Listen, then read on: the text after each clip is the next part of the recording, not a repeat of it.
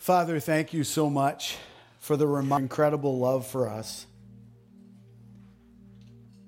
As we were singing that, I was just reminded again that you haven't hidden yourself from us at all. That you're patiently waiting for us to recognize you and to come to come to you and that you wait with wide open arms. Thank you that you accept us. Thank you that you're willing to forgive us. And not only forgive us, but to offer us freedom and hope, to offer us a new way to live life. Thank you for the depth of your grace and your mercy to us.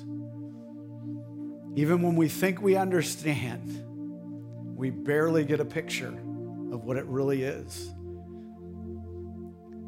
God, in the next few moments, as we open your word, I pray that your spirit would be free to speak to us, to touch our hearts, to encourage those of us who are believers in Jesus Christ. Would you encourage us in our faith? And then, Father, if there's some here who haven't come to a place where they understand that you offer them forgiveness, you offer them the payment for sin, you offer them new life and hope. God, maybe this morning would be the time that they would understand that and yield their heart and their life to you and say yes to Jesus Christ. Speak to us, encourage us, move us. In your name we pray. Amen. Thanks. You may have a seat. So, we are still in the book of Hebrews. Mike didn't finish while I was gone, uh, which is great because I was preparing for chapter 11. And if he'd finished, I would have been well, just repeat. That's all. We would have repeated. We are at what they call the faith chapter or the great faith chapter of the Bible this morning. And our author of the book of Hebrews is incredibly logical in how he presents the book of Hebrews. And if you look, and we've tried to help you to understand this as we've gone through the book of Hebrews, the first six chapters that we looked at, we looked at and we presented the truth that Jesus Christ as a person is superior. You remember that? We went through even the Old Testament scriptures and we talked about the Old Testament prophets and we talked about angels and we talked about all those things. And, and, and the, the author kept telling us over and over again of all those different people and, and different times and different events and different circumstances, Jesus Christ is superior. And he did a great job in the first six chapters of laying out just how amazing Jesus Christ is. Remember, we finished by talking about this that Jesus Christ is the Son of God, but he is equally God. And so Jesus Christ is superior. He all that he does, all that's wrapped up in him, all of his attributes, he is superior. He's Jesus Christ. And then we spent the next chapter 7 through chapter 10 talking about the next part of that, which is this that not only is Jesus Christ superior as a person eh, when he was a human being here walking on the earth, as God himself, but then we found this out in those next few chapters that, that Jesus Christ is also the great high priest. He's a superior priest. Remember, we spent, and you're probably sick of hearing us say this, but remember, we talked about this fact that all of the high priests prior to Jesus Christ had to repeatedly make sacrifices.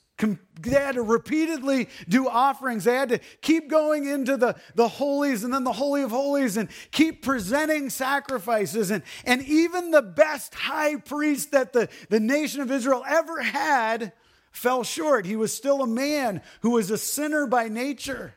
And he had to offer sacrifices for himself.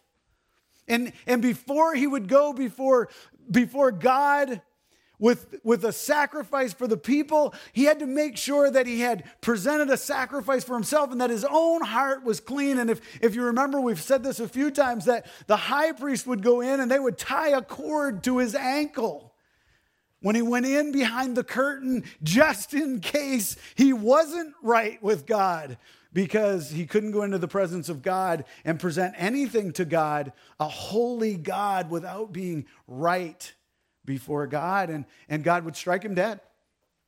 And if he went in and there was a bell also tied to that cord, and if it start, stopped ringing, there's a problem in there, right? And so the first 10 chapters, this author for us just does this beautiful logical layout. And he says, look, you as, as as believers in, in God, okay, these are his people, the Hebrews, and, and they had a system that they believed. And, and he says, Look, you understand how holy God is, but I'm changing this and I'm going to make it so that all of you get to go into the presence of God. And so this author says, Look, I want to lay this out before you. I want you to understand what you have. And this incredible person, Jesus Christ, who is also God, becomes the greatest high priest ever. And he pays the ultimate price for your sin and my sin and the sin of this group of Hebrew believers who the letter's being written to. And he says, Look, for all time, God has paid the price. And then in this chapter, he's going to define for us and paint a picture for us of what faith actually looks like. How is it worked out? And he goes back in time and he presents some characters from the Old Testament who believed in God and they put their trust completely in God and they trusted what God said. And it was counted to them as righteousness, it says. Well, that faith and that action of faith is the same for us today. And the author is going to paint that picture of how that works out. And and that's what we're going to start looking at this morning. And this morning, I'm going to look simply at a definition of faith. Now, because of the two factors that I just said about Jesus Christ, that Jesus Christ is superior as a person, that he's God himself, he was perfect, because Jesus Christ was completely holy and the best, greatest, most supreme I, don't know what else we could add. You add whatever you want in your own mind as far as lifting him up as a high priest because Christ is that. And by the way, that's been proven. Okay? That's been proven through time that that's who Christ is. It's been proven in history that that's who Christ is. Because those things are true, then you and I, you ready for this? Some of you don't look ready. You ready for this? Now, some of you have already done part of this. Some of you have gone all the way. Because of who Jesus is, we should be able to place our complete faith in Him. We should. You notice I said that? Because even as Christ followers, often we're too smart for ourselves. And often as Christ followers, we want to trust in our own good and our own abilities and our own strength. And we're cursed by the culture that we live in. And we have been taught in this culture that we are independent people and we can do it on our own. And you can't. Did you catch that? You can't. This whole thing of spiritual growth, maturity, having a Savior, having eternal life, you can't do it. It's impossible. And that's what the author wants to paint for us that it's only found in the superior person and superior pri- uh, priest, Jesus Christ. Remember, the readers of this letter wanted to give up. They wanted to go back to Judaism, just like some of us want to give up this morning. There's some of you who have had a really rough week, a really rough two weeks, a really rough month. Maybe the year's really been horrible. And you just want to give up. I'm done. I can't. I want to. These people in this letter, They wanted to give, they had come to know Jesus Christ. They'd been kicked out of their synagogue. They had no place to worship. They were being persecuted for their faith. Every day, people that they knew and loved were turning their back on them. And by saying that they were following the superior one, Jesus Christ, their life got harder and harder. And they just wanted to give up. I'm done. I want to go back. And the author says, No, don't do it. You're missing, don't go back. Keep going. Keep going to maturity. How do I know that's what they wanted to do? Well, chapter 6, verse 1, remember this? He said, Let us leave the elementary teaching. These people didn't want to keep growing, they were back on their ABCs in their spiritual life. Chapter 10, verse 39, he says that this, we are not, he's trying to encourage the people, and he says, Look, we are not that group of people who goes back on their word, who draws back from God. We're a people who are all in for God. Is that you? Is that you? So now we hit the faith chapter, chapter 11. And all of us who are Christ followers here this morning, we are called by God to live by faith. By faith. Now, it's easy to say that. I live by faith and not by sight. We have all kinds of wonderful phrases that we use in the church and we use in our own life, but I think often we don't stop and think about what those words actually mean and how they play out in our life. So, what is faith? Well, I looked it up in the dictionary. And faith is complete trust or confidence in someone or something. Catch that? It's complete trust or confidence in someone or something. Now, it's easy for me to say that, but let me help you. Now, Joe this morning, I was surprised. We're talking about faith, and Joe surprised me in his lack of faith. Sorry, Joe. But when Joe was introducing this whole thing this morning, did anybody catch what he said about the tent? that it might fall. That is a lack of faith, right? We would not be in here this morning if we thought it was going to fall on us. Just giving you a hard time, Joe.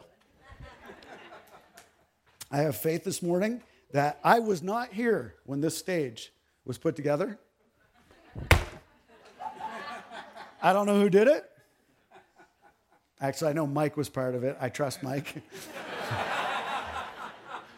if it was completely Ben, I may struggle because he would try to get me. Faith. You have faith that the chair you're sitting in right now will hold you. But it's more than that. This morning, when you got up, whether you know it or not, you had faith in a lot of different things, didn't you? Some of you had faith that the coffee maker would work this morning, and you are so glad that it did. Some of you had faith that Dunkin' Donuts would be open on your way, and you are so glad it was. When you hire someone to come work on your house, you have faith that that person knows what they're doing and they will do it correctly. When you order a package from somewhere and you open it up, you have faith that whoever packaged that put the right thing in the package. Some of you are losing faith in Amazon. When you go to the doctor, you have faith that that doctor has a clue and can tell you a little bit about what's going on in your health. And you put your faith in them when they tell you what to do in your medical and with your health. You had faith this morning when you jumped in your car and you drove down the road, not just faith in yourself, but you had faith in the other drivers that were on the road. Sometimes that is questionable. But I need you to think about all the things that you have put your faith in. Right? My confidence. I have placed my confidence in. I have set myself up that if this doesn't work out the way I think it's going to work out, it could cause death.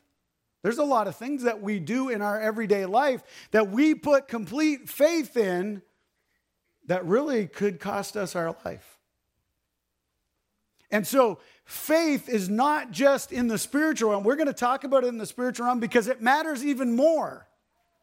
But I need you to understand that you practice faith every day of your life. See, the reason I'm telling you this is because there are people who I talk to who say, look, it's easy for you to believe in God, but I can't put my faith in Him. No, instead, I'll put my faith in all kinds of other things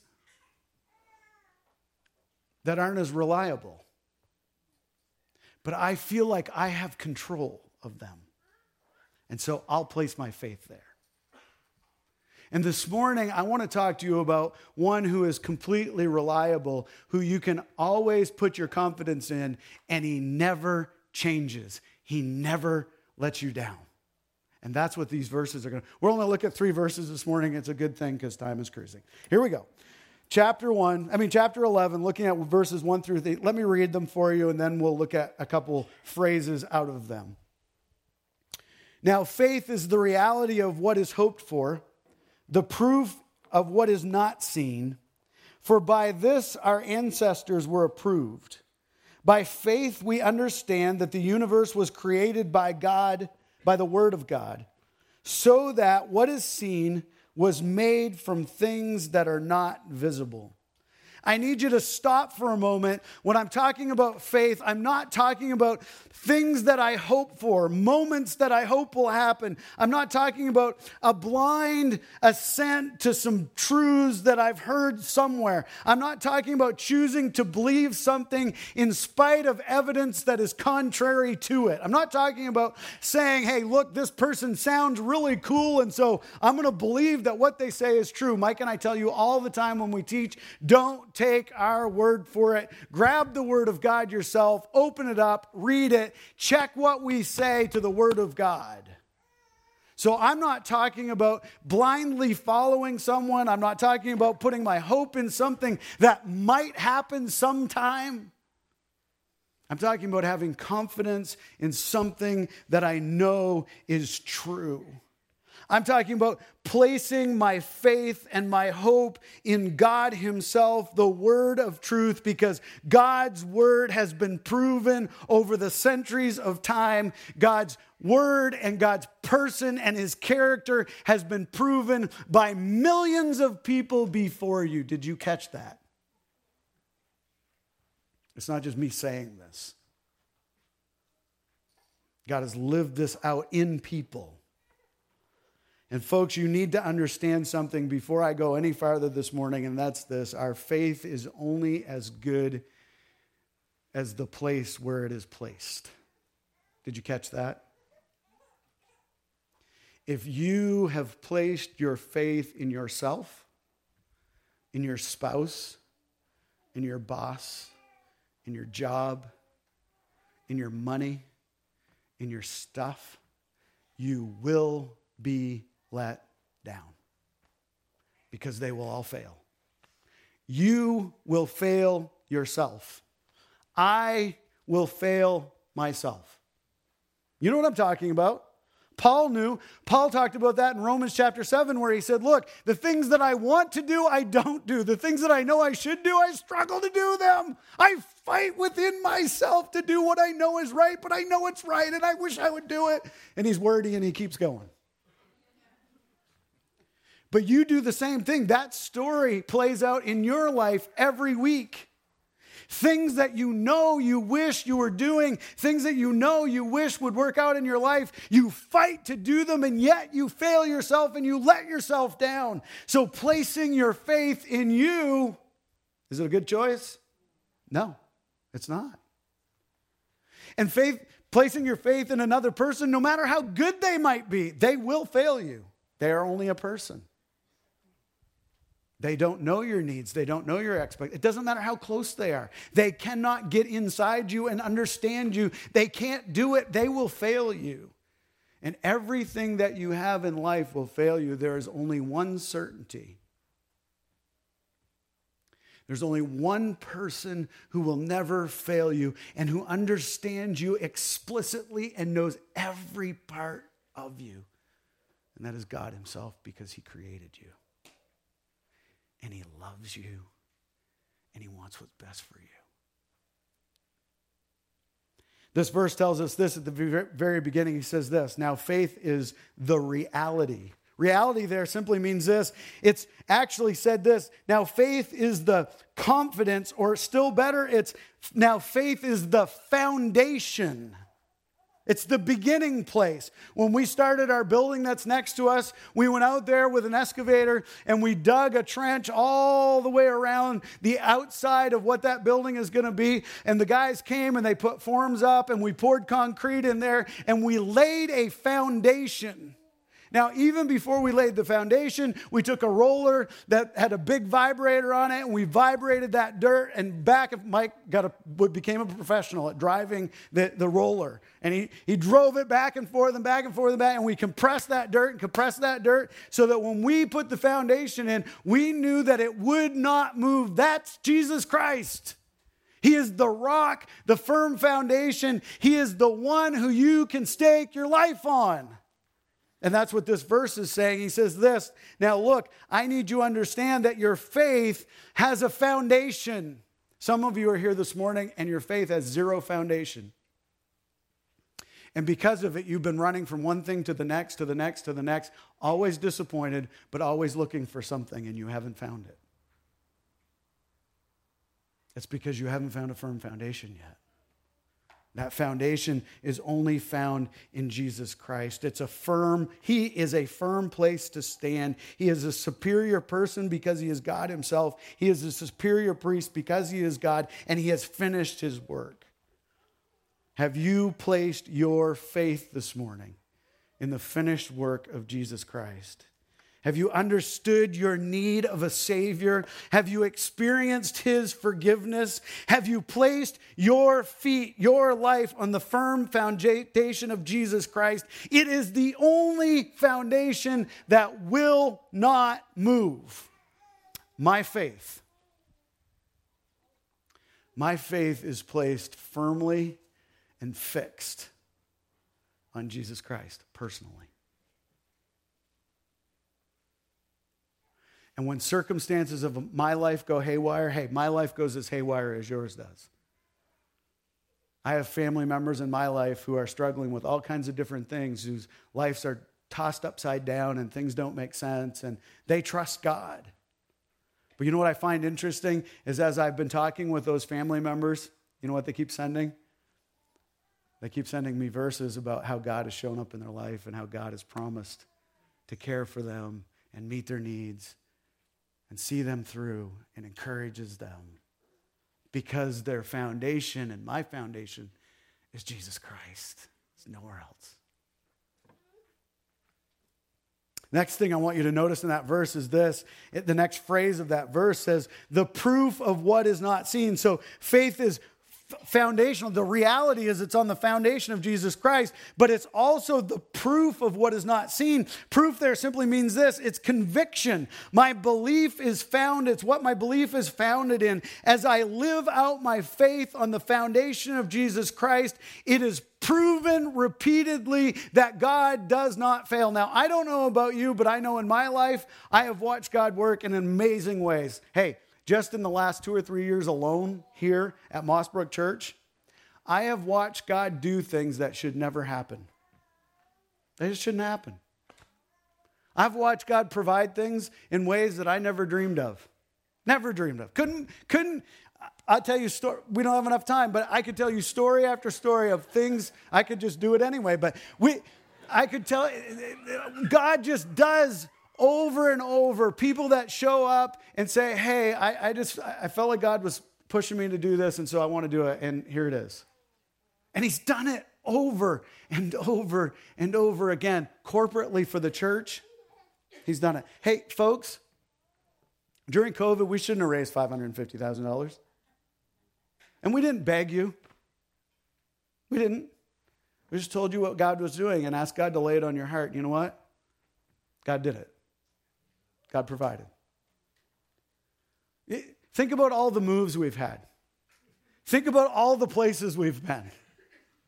Have we worshiped God together? Has the body learned how to work together? Yeah. Why? Because God is faithful. Because God's the foundation. He's the part that we go back to over and over again. And we say, look, it doesn't matter what it looks like, but this is the foundation. This is the firm foundation we're going to work off. In my own personal life, God has shown up in so many ways when I've been discouraged or I've been down, or I look at ministry and I go, God, I don't get it. I don't understand how this is going to work out. I don't know the direction I should go next. And God goes, Hey, just trust. Just trust me. Don't try to work it out, Tim. Don't plan it on your own. He's the proof. That's what that verse is talking about. He's the foundation, but he's also the proof that it's right. And that proof, by the way, it helps me because when I look at what God has done in my own life personally and my own personal family, what God is doing right now in my family, when I look back and I see that, it gives me the courage and the strength to go the next step because he's been faithful. He's never let me down. Now, it hasn't looked the way I thought it would. I didn't get the things I always wanted. Not, nope. But he's been faithful and he's provided. Hey, has that been true in your life? Do you need to spend some time maybe this week looking at the proof that God has been part of your life and He's been working? Maybe you're floundering this morning and saying, God, I don't want to keep going. I'm losing it. I don't know what to do. Look back. Was God faithful? Did He ever let you down? Did He provide? Has He done what's needed to be done? I know the answer already. You don't have to tell me. Because He never changes and He never fails. That's who He is. It's God, He's the proof. Verse 3 backs up what verse 1 is saying. Here's verse 3. Let me read it for you. By faith, we understand that the universe was created by the Word of God, so that what is seen was made from things that are not visible. So, verse 3 is saying this look, God is the foundation. That's what verse 1 says. The proof is in what God has done. And if you want to take a minute and look at creation, you will see that it's true. That's what he's saying. He's saying, look, if you want to take a minute and look at all around you that's been created by God, God took something that didn't exist. I know that's not something, but that's the only way I can explain it. He took what didn't exist and he created something visible out of it. I don't know how he did it. He's God. But he spoke it into existence. And what the author is telling us this is he's like, look, there's something obvious in front of you that points to the existence and the person of God and that is creation itself. Romans chapter 1 verse 26 says it this way. He says, "For his invisible attributes, the attributes of God himself, that is his internal power, the divine nature, have been clearly seen since the creation of the world, being understood through what he has made. As a result, what's that last phrase say? People are without you say it. Say that phrase with me. People are.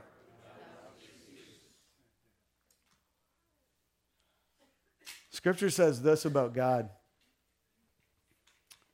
He's made himself real to us. He's placed what we need before us for us to realize that there is a God. There's one who created, and he's done it in such a way that it points to his greatness and to the fact that he deserves our worship and our praise. And scripture says it this way it says, Look, and because he's done such a wonderful job, such an incredible job at it, mankind is without excuse. And so our faith ought to be in the Creator himself, God. Faith tells us to look at what God has done with the invisible and how he created the visible. We can understand God himself. Verse 2, I know I skipped verse 2, but I did it on purpose. Verse 2 says it this way For by this, by this act of faith and understanding who God is, that He's the creator, the one who put it all together. For by this our ancestors were approved. And that verse means this that by their faith in what God was going to do in Jesus Christ. You have to understand in the Old Testament, Christ hadn't come. And he said he was going to come and there would be a sacrifice. And those people in the Old Testament, they put their faith in what was going to happen. And because they did that, scripture says this that God stamped their life with approval. And he said, Because they believed and they put their faith in me, I'll stamp their life with approval. He's still doing the same thing. Only now we look back to what has already happened. We have so much more at our dispense. You think about this history itself, paints the picture of Christ's death, burial, and resurrection. It's recorded for us.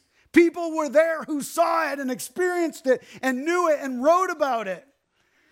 And scripture says this look, if you place your faith in that one, Jesus Christ, the superior person, the superior priest, if you place your faith in him, God will stamp your life with his approval. And your faith is enough. Your faith is enough. In the rest of this chapter that we're going to explore, we're going to look at those characters and we're going to look at the circumstances that they faced and how they placed their faith 100% in the person of Jesus Christ. And you have to understand 100% in God, you have to understand those people were not special. They're people just like you and I. They had doubts, they had failures, they had times where they, they, they, they royally messed up. You wait till they're all named. You read it ahead and see who's named. They blew it, just like you and I. You blow it? Yeah. If I blown it? Yeah. Ask Pam. but it's not about my humanity, it's about who God is and what God has done for me. And it's about me placing my faith in the one who is a firm foundation. Let me finish this morning by this. Where's your faith placed? No, really. I, don't. Where's your faith placed? Who have you been trusting in? What have you been trusting in? See, believer, when we act in faith, our faith is built. And as our faith begins to build and grow, we act more on faith. And faith causes trust. And more that trust happens, the more our faith is built. and so this morning, what I would tell you is this Would you just step out and put your faith completely in Jesus? Not partially you, not partially your job, not partially your family, just completely 100% Jesus. Just trust Jesus. If you'll try it, if you'll go down that road, He won't let you down. He will change your life completely.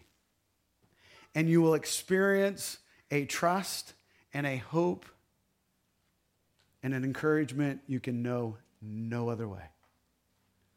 Will you go there? Believer, let go of whatever it is and just trust Jesus. Just trust Jesus. Father, would you grant us the courage to trust you, to put our faith completely in you, and to say yes to what your Son has already done on our behalf. In your name we pray.